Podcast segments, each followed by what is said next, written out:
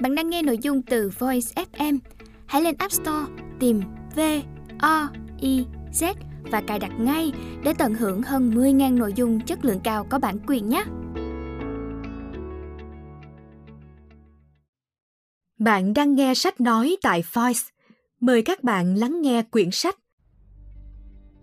Từ dụ Thái Hậu Đơn vị ủy thác bản quyền, Tác giả Trần Thùy Mai Giọng đọc Dương Nhi Quyển Hạ Chương 42 Ấn vàng Hoàng hậu Đầu thu năm ấy, Viện Thái Y cho người đưa thiệp đỏ sang cung từ thọ, trình lên Thái hậu.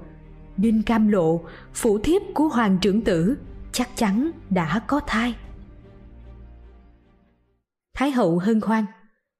Có thế chứ, cuối cùng thì miên tông cứng đầu cũng đã mắc bẫy ta. Hạnh nhi, trong cung đình phải đề phòng chuyện ghen ăn tức ở mới được. Chuyện cam lộ có thai, phải bí mật tuyệt đối, ngoài ba tháng mới lộ cho người ngoài biết. Tổng quản Thái giám Trần đang hầu việc, nghe vậy liền tán dương. Thái hậu thấu suốt gan ruột từng người, quả là sánh ngang thần thánh. Giờ chỉ mong sao phủ thiếp sinh cho được con trai. Thái hậu cười tin tưởng. Cam lộ thế nào rồi cũng sinh trai. Ngươi biết sao không?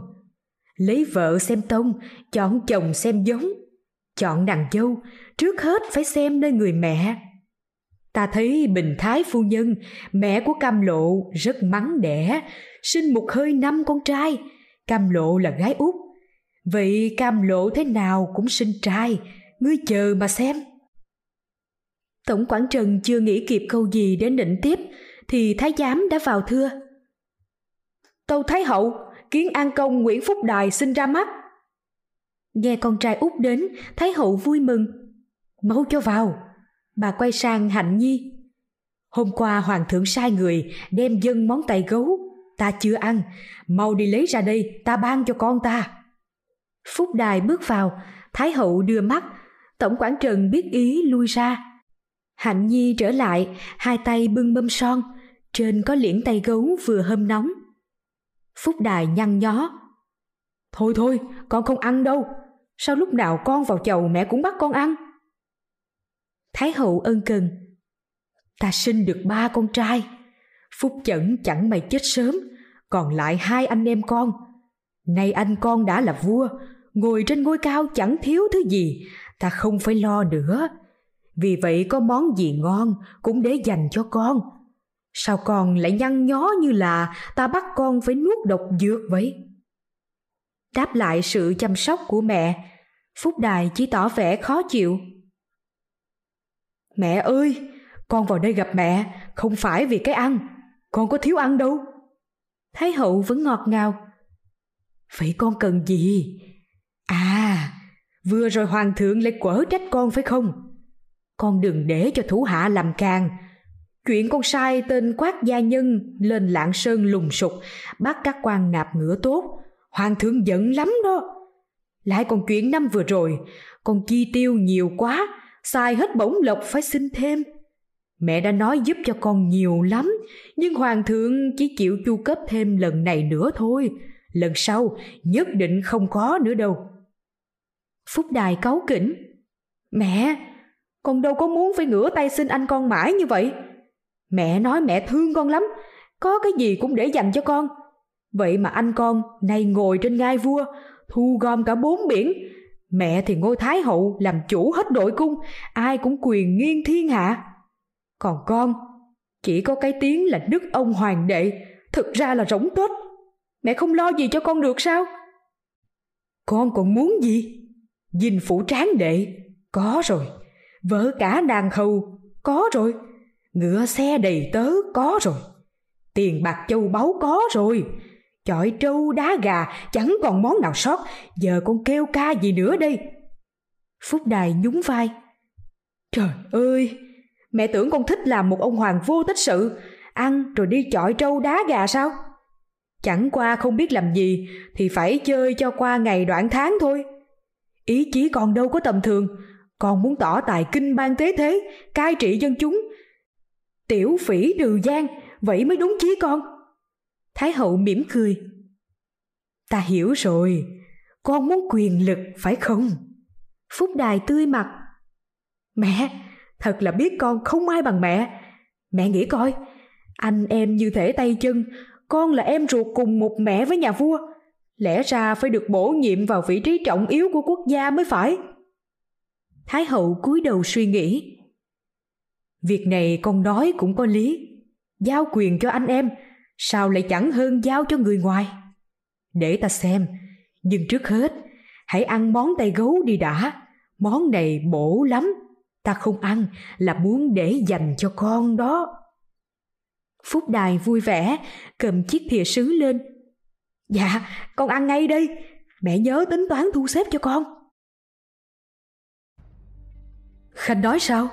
Bổ nhiệm hoàng đệ Nguyễn Phúc Đài vào vị trí tổng trấn Bắc Thành à? Khanh nói đây là nguyện vọng của triều thân. Vua Minh Mạng hỏi, mắt vẫn nhìn vào tờ sớ tấu. Trong điện Cần Chánh, Bình Thái quận công cùng với thượng thư bộ lại họ Trần đang cùng vua bàn việc. tàu thần đã hỏi ý nhiều quan đại thần, nhiều vị đều cho là phải chọn người tin cậy để nắm việc cai trị miền Bắc. Mà người đáng cho hoàng thượng tin tưởng nhất hiện nay thì không ai hơn kiến an công Nguyễn Phúc Đài. Trần Thượng Thư Tâu Minh Mạng nhìn thẳng vào mặt quan Thượng Thư Nhiều quan đại thần là những quan nào? Khanh hãy nói cho rõ Trẫm muốn mỗi lần tâu việc, Các khanh phải trình bày thật chính xác. Nói mơ hồ à uông là không được đâu. Trần Khanh, Hãy nói rõ cho ta biết, Khanh đã hỏi ý kiến những ai? Trần Thượng Thư ngắt ngứ một lúc Minh Mạng nghiêm khắc. Khanh không nói được. Vậy hãy nói thật rằng, Đó là ý kiến của chính Khanh, Một mình Khanh chứ không ai khác. Bình Thái quận công vội lên tiếng. Tâu Hoàng thượng có thần. Thần cũng nghĩ như Trần Thượng Thư. Hiện nay miền Bắc đang giao phó cho Tổng trấn Lê Chất. Lê Chất vốn là bề tôi cũ Tây Sơn. Sau thấy Tây Sơn mạc vận Nên mới bỏ theo ta. Thời đó ta còn cần tăng thêm lực lượng, Tiền đế muốn thêm quân thêm tướng Nên mới dùng y.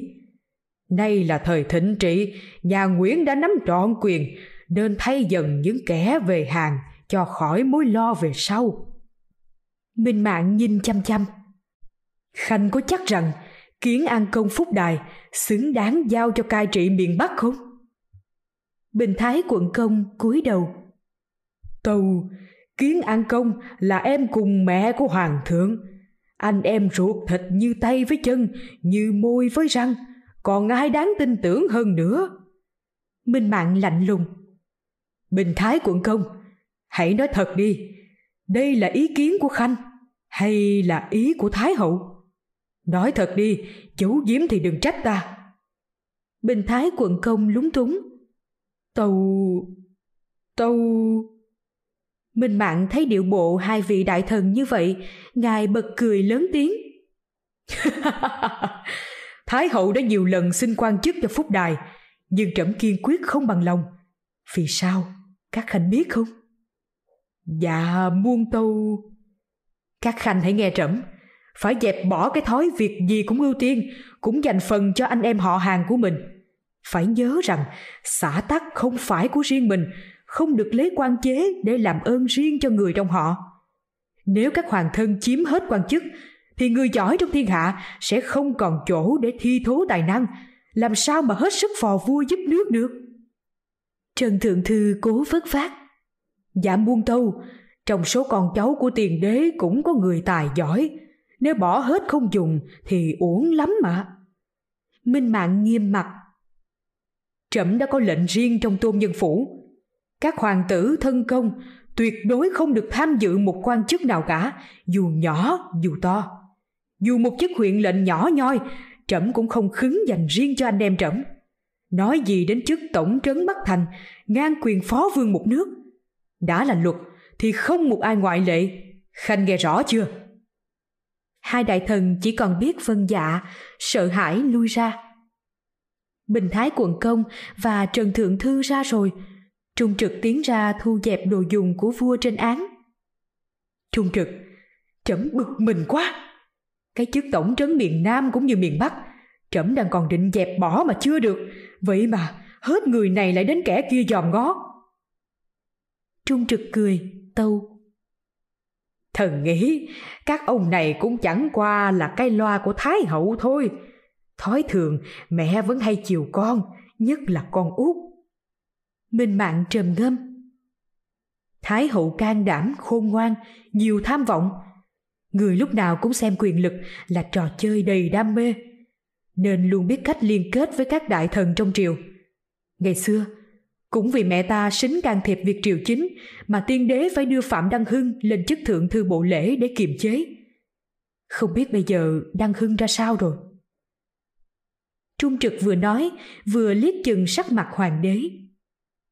Tâu hoàng thượng, Đăng Hưng đã được chuyển về viện Hàng Lâm.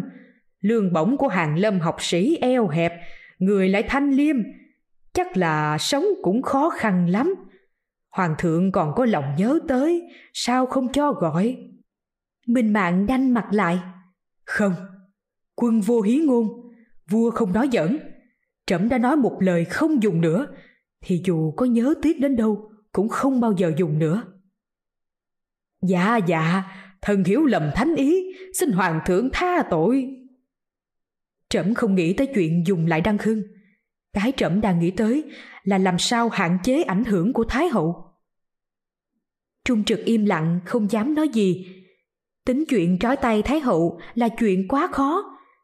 Thái hậu các triều trước thường chỉ lo an dưỡng tuổi già, vui cùng con cháu, mọi việc trong cung thường do hoàng hậu điều hành.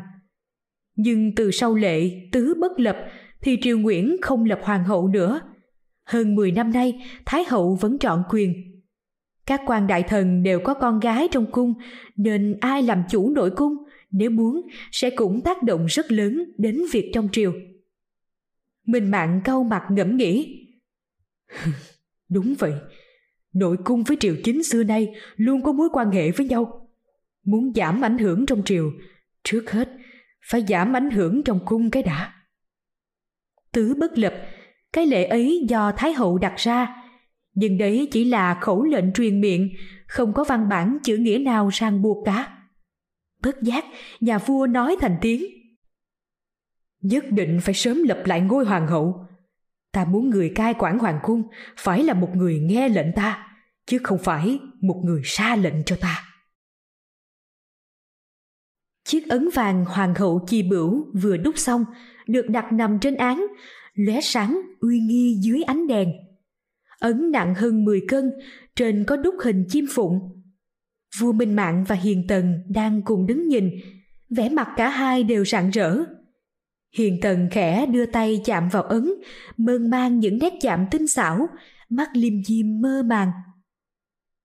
Hoàng thượng, không biết là mơ hay là thực đây?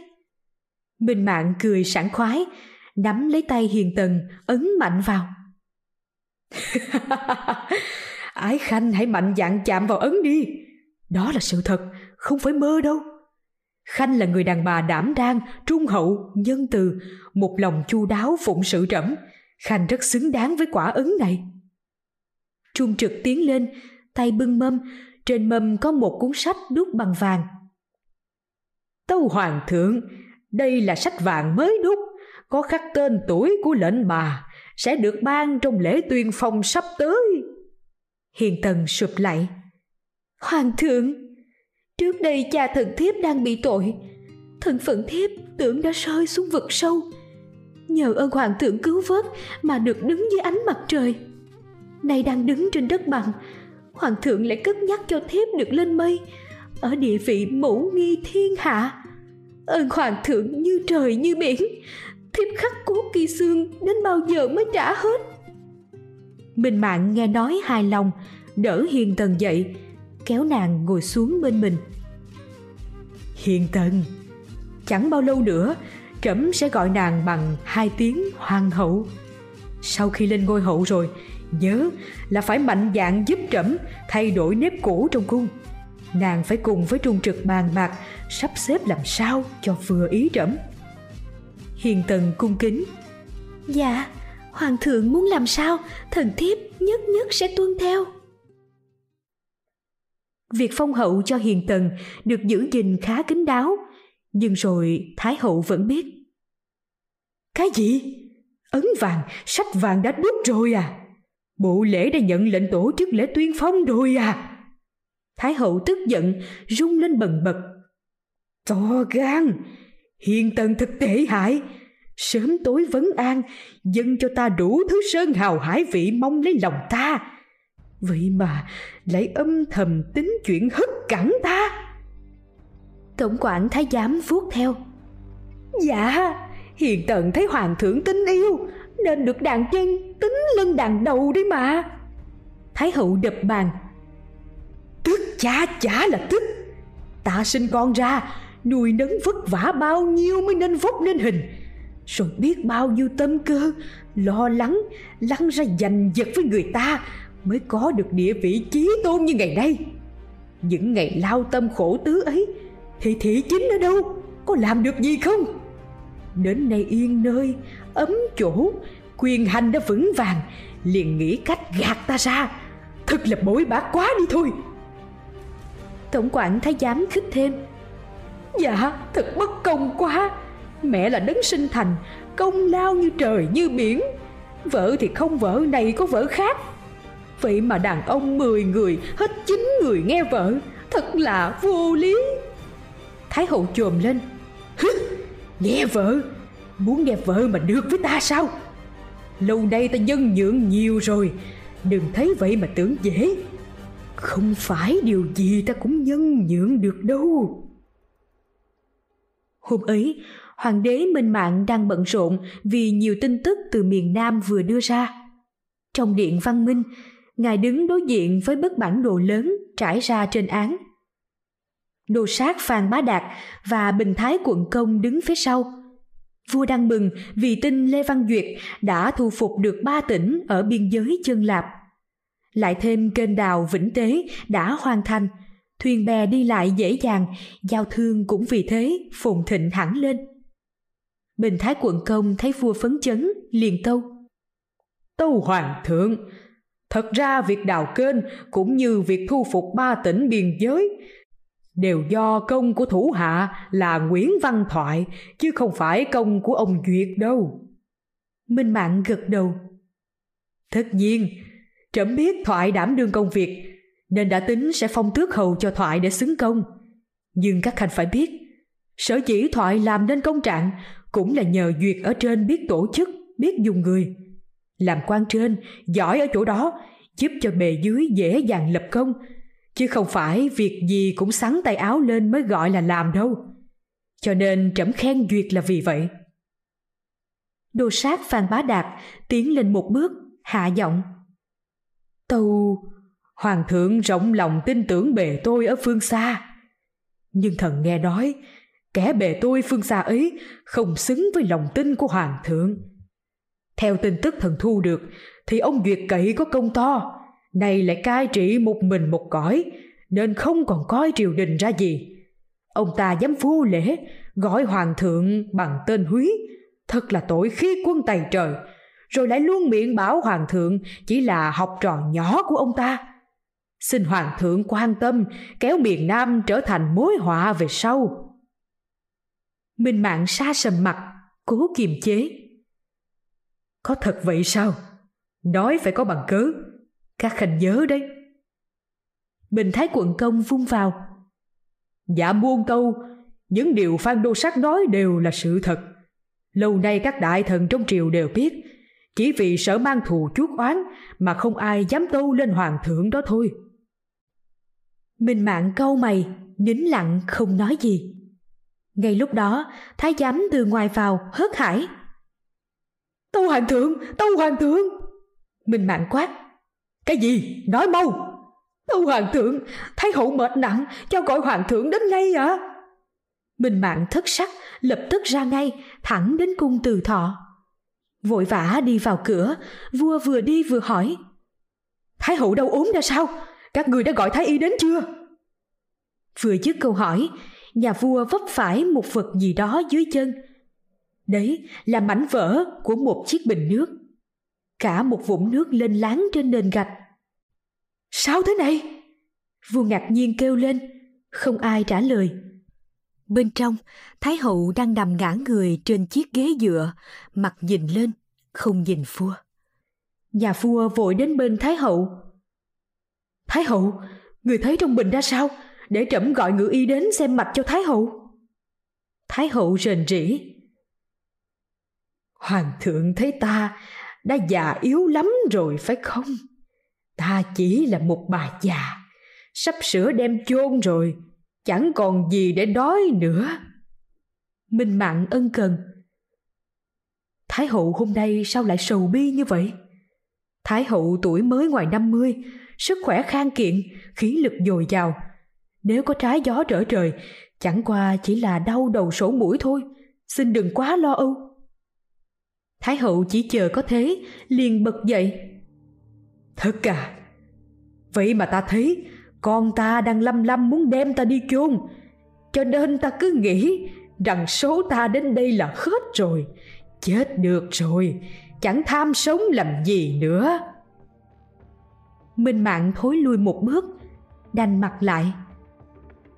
Xin thái hậu bình tĩnh. Người nói gì trẫm không hiểu. Thái hậu rít lên. Hoàng thượng không hiểu à? Hay là người cố tình không hiểu? Ta hỏi hoàng thượng. Lâu đây ta cai quản hoàng cung có gì không tốt? Có gì không chỉnh chu, hoàn hảo? Ta đã già nua, lú lẫn, sai phạm cái gì chưa? Tại sao lại tính chuyện đưa thị chính lên nắm quyền? Bất chấp luật lệ như vậy. Thái hậu chỉ thẳng ngón tay vào vua. Lễ tứ bất lập do chính hoàng thượng truyền ra. Bây giờ, hoàng thượng ngang nhiên coi như không có là sao? Minh mạng sa sầm mặt. Thái hậu đã dạy quá lời rồi. Chẳng qua là trẫm nghĩ mẫu hậu vất vả nhiều năm. Nay tuổi ngoại ngũ tuần, cũng nên nghỉ ngơi để an hưởng thanh nhàn phú quý cùng con cháu phần trẫm, nếu có lập hoàng hậu cũng là lẽ thường xưa nay. Dù vạn vật, cây cỏ, chim muôn đã có dương, phải có âm, làm con người có chồng, phải có vợ. Trẫm làm vua đã lâu, lập hoàng hậu có gì không phải? Thái hậu xua tay lia lịa. Thôi thôi, đừng nói với ta những lời hoa mỹ đó. Bà già giọng, mỉa mai. Hưởng an nhàn phú quý cùng con cháu. nên nhớ rằng, ta sinh ra hoàng thượng. Ta đã đưa hoàng thượng lên ngôi. Ta biết rõ trong gan ruột hoàng thượng muốn gì. Muốn gì hãy nói thẳng với ta đi. Nói đi. Minh mạng cố hết sức nén giận. Sao thái hậu cứ luôn nghĩ cách làm trẫm khổ tâm vậy? Thái hậu đã sinh ra trẫm, đã lao tâm khổ tứ, lo cho trẫm làm vua. Vậy xin thái hậu hãy để trẫm thực sự làm vua có tất cả quyền hành của một ông vua. Giọng thái hậu càng vút lên như xé vải. Thực sự làm vua? Hoàng thượng chủ trương tôn sùng nho giáo, lấy nho giáo làm mực thước cai trị dân. Nho giáo dạy kẻ làm vua phải biết tôn trọng đạo hiếu. Hoàng thượng nghe vợ mà quên mẹ, thử hỏi có thực sự là một ông vua gương mẫu chưa? Minh mạng bậm môi một giây, rồi nói thẳng trẫm không bao giờ coi ai hơn mẹ mình. Trẫm nghĩ dù vua hay dân, người đàn ông nào cũng vậy thôi. Không ai đặt vợ lên trên mẹ. Chỉ có điều, vợ chồng thường có chung quyền lợi. Trong khi một người mẹ tuy thương con, nhưng lại có nhiều con. Tình thương san sẻ nhiều khi dẫn tới mâu thuẫn. Thái hậu hiểu ngay, lập tức xuống giọng chuyển hướng. Ta hiểu rồi có phải vì việc ta xin quan chức cho phúc đài mà hoàng thượng mất lòng tin nữa ta? Được, chúng ta hãy thương lượng với nhau đi. Nếu hoàng thượng bỏ chuyện phong hậu, ta sẽ không bao giờ nhắc tới việc quan chức của phúc đài nữa. Minh mạng nín lặng suy nghĩ một lúc, rồi đấm tay xuống bàn, quả quyết.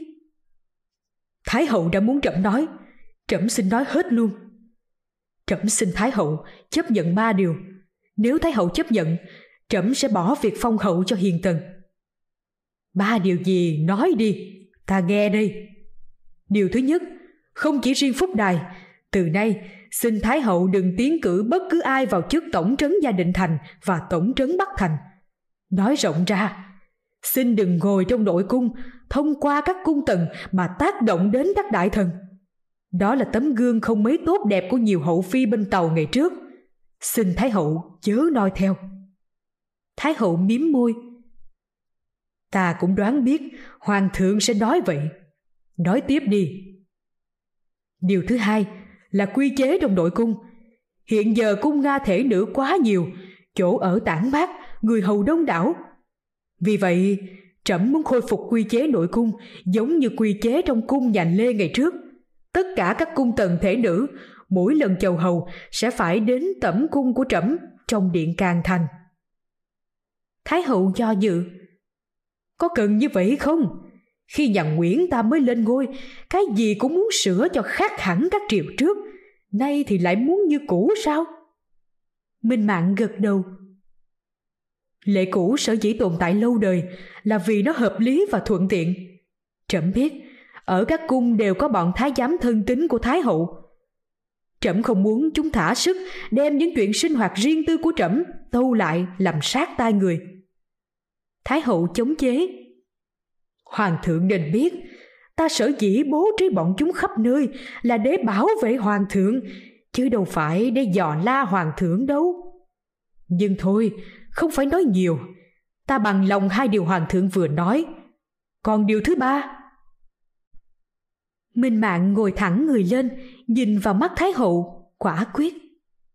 Điều thứ ba, Thái hậu đã không chịu cho Hiền Tần làm hoàng hậu vì vấp phải lệ tứ bất lập. Vậy, trẫm sẽ đặt ra chức hoàng quý phi và phong nàng làm hoàng quý phi đầu tiên của nhà Nguyễn ta. Thái hậu nghe tới đây, lập tức bật dậy, quát mắt. Cái gì? Hoàng quý phi à? Hoàng quý phi thì cũng đứng đầu cửu giai cung phi, có khác gì hoàng hậu? Hoàng thượng tưởng ta là con nít, dễ phỉnh phờ lắm sao? Không bao giờ. Minh Mạng tức giận. Thái hậu trở nên quá ép trẫm. Hoàng quý phi không phải là hoàng hậu, chỉ có nghĩa là vợ cả của trẫm thôi. Có ảnh hưởng gì đến lệ tứ bất lập đâu. Thái hậu làm mẹ, lẽ nào không mong con mình yên bề gia thất? Thái hậu kênh kiệu, hất mặt nhìn lên cao. Tất nhiên, ta mong hoàng thượng có người vợ cả xứng đáng, nhưng hiền tần không xứng đáng nên ta không đồng ý. Tâu Thái hậu, hiền tần hiếu thảo nhu thuận, có gì là không xứng đáng. Thái hậu gằn giọng. Cha nó là ngu văn sở, trước kia là bề tôi Tây Sơn, sau theo ta. Nhà Nguyễn ta cho làm quan ở Quảng Bình lại mắc tội, đáng ra cả nhà phải đầy lên miên ngược. Lúc đó hoàng thượng hết sức xin với tiên đế nên mới thoát. Lai lịch như vậy mà tiến thân đến bậc tam giai tầng đã là quá cất nhắc rồi. Còn đòi làm vợ chính của hoàng đế sao? Ta không chấp nhận. Minh Mạng sẵn giọng. Thái hậu quá khắc khe, cứ muốn vạch lông tìm vết. Chuyện đã mấy mươi năm còn xới lại thì có ai mà toàn hảo được đây? Thái hậu bừng bừng nổi giận, vỡ lấy các vật bằng sứ bày trên bàn, ném xuống đất vỡ tan tành. Hoàng thượng dám lớn tiếng với ta như vậy sao? Đạo hiếu của thiên tử là như vậy sao? Hoàng thượng có muốn ta chết ngay đây cho hoàng thượng vui lòng không? Đừng tưởng ta không dám chết. Xưa nay ta đã nói là làm, đã làm là phải làm cho được thấy thái hậu như điên như cuồng nhà vua xanh mặt. Thôi thôi, trẫm xin thái hậu bớt giận. Thái hậu muốn sao cũng được, mặc ý thái hậu. Thái hậu vẫn chưa đã nư ta chết ngay cho bàn dân thiên hạ, thấy cái đạo hiếu của đương kim hoàng đế. Vừa nói, thái hậu vừa thở hổn hển, tay không ngừng sáng hết thứ này đến thứ khác, choang choang trên nền gạch. Minh mạng ôm lấy thái hậu. Thôi thôi, con xin mẹ, mẹ muốn sao con cũng chịu lòng, xin đừng la hét nữa. Thái hậu bây giờ mới chịu dừng lại, thở dốc. Đã biết có ta là mẹ, thì phải nghe ta. Nghe đây, nếu hiền tần quả là có công, xứng đáng gì gì đi nữa, cũng chỉ phong lên tước nhị giai phi là cùng lắm rồi vậy nếu hoàng thượng tha thiết quá thì phong nó làm hiền phi. Minh mạng thở hắt ra, buông xuôi. Vâng trẫm sẽ phong nàng ấy làm hiền phi. Thái hậu chưa thôi. Chưa hết. Đã phong mẹ của miên hoàng làm nhĩ giai hiền phi, thì phải phong mẹ của miên tông lên làm nhất giai thần phi mới được. Chỉ có hồ thị hoa, mẹ quá cố của miên tông là xứng đáng làm vợ cả của hoàng thượng mà thôi minh mạng thở dài, ngao ngán. Trẫm biết, thái hậu thấy hoa xứng đáng, chính là vì hoa đã chết. Nhưng thôi, sao cũng được. Thái hậu được thể. Cái ấn vàng hoàng hậu di bửu đâu rồi? Cho đem vào đây, gọi thở kim hoàng vào đây.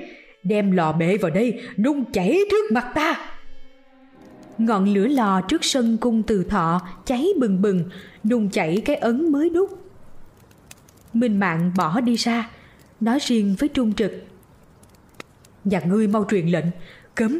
Không cho ai vào cung từ thọ. Đừng để bọn nô tỳ nhìn thấy cái cảnh này. Dạ muôn tâu, thần hiểu ạ. À. minh mạng lắc đầu.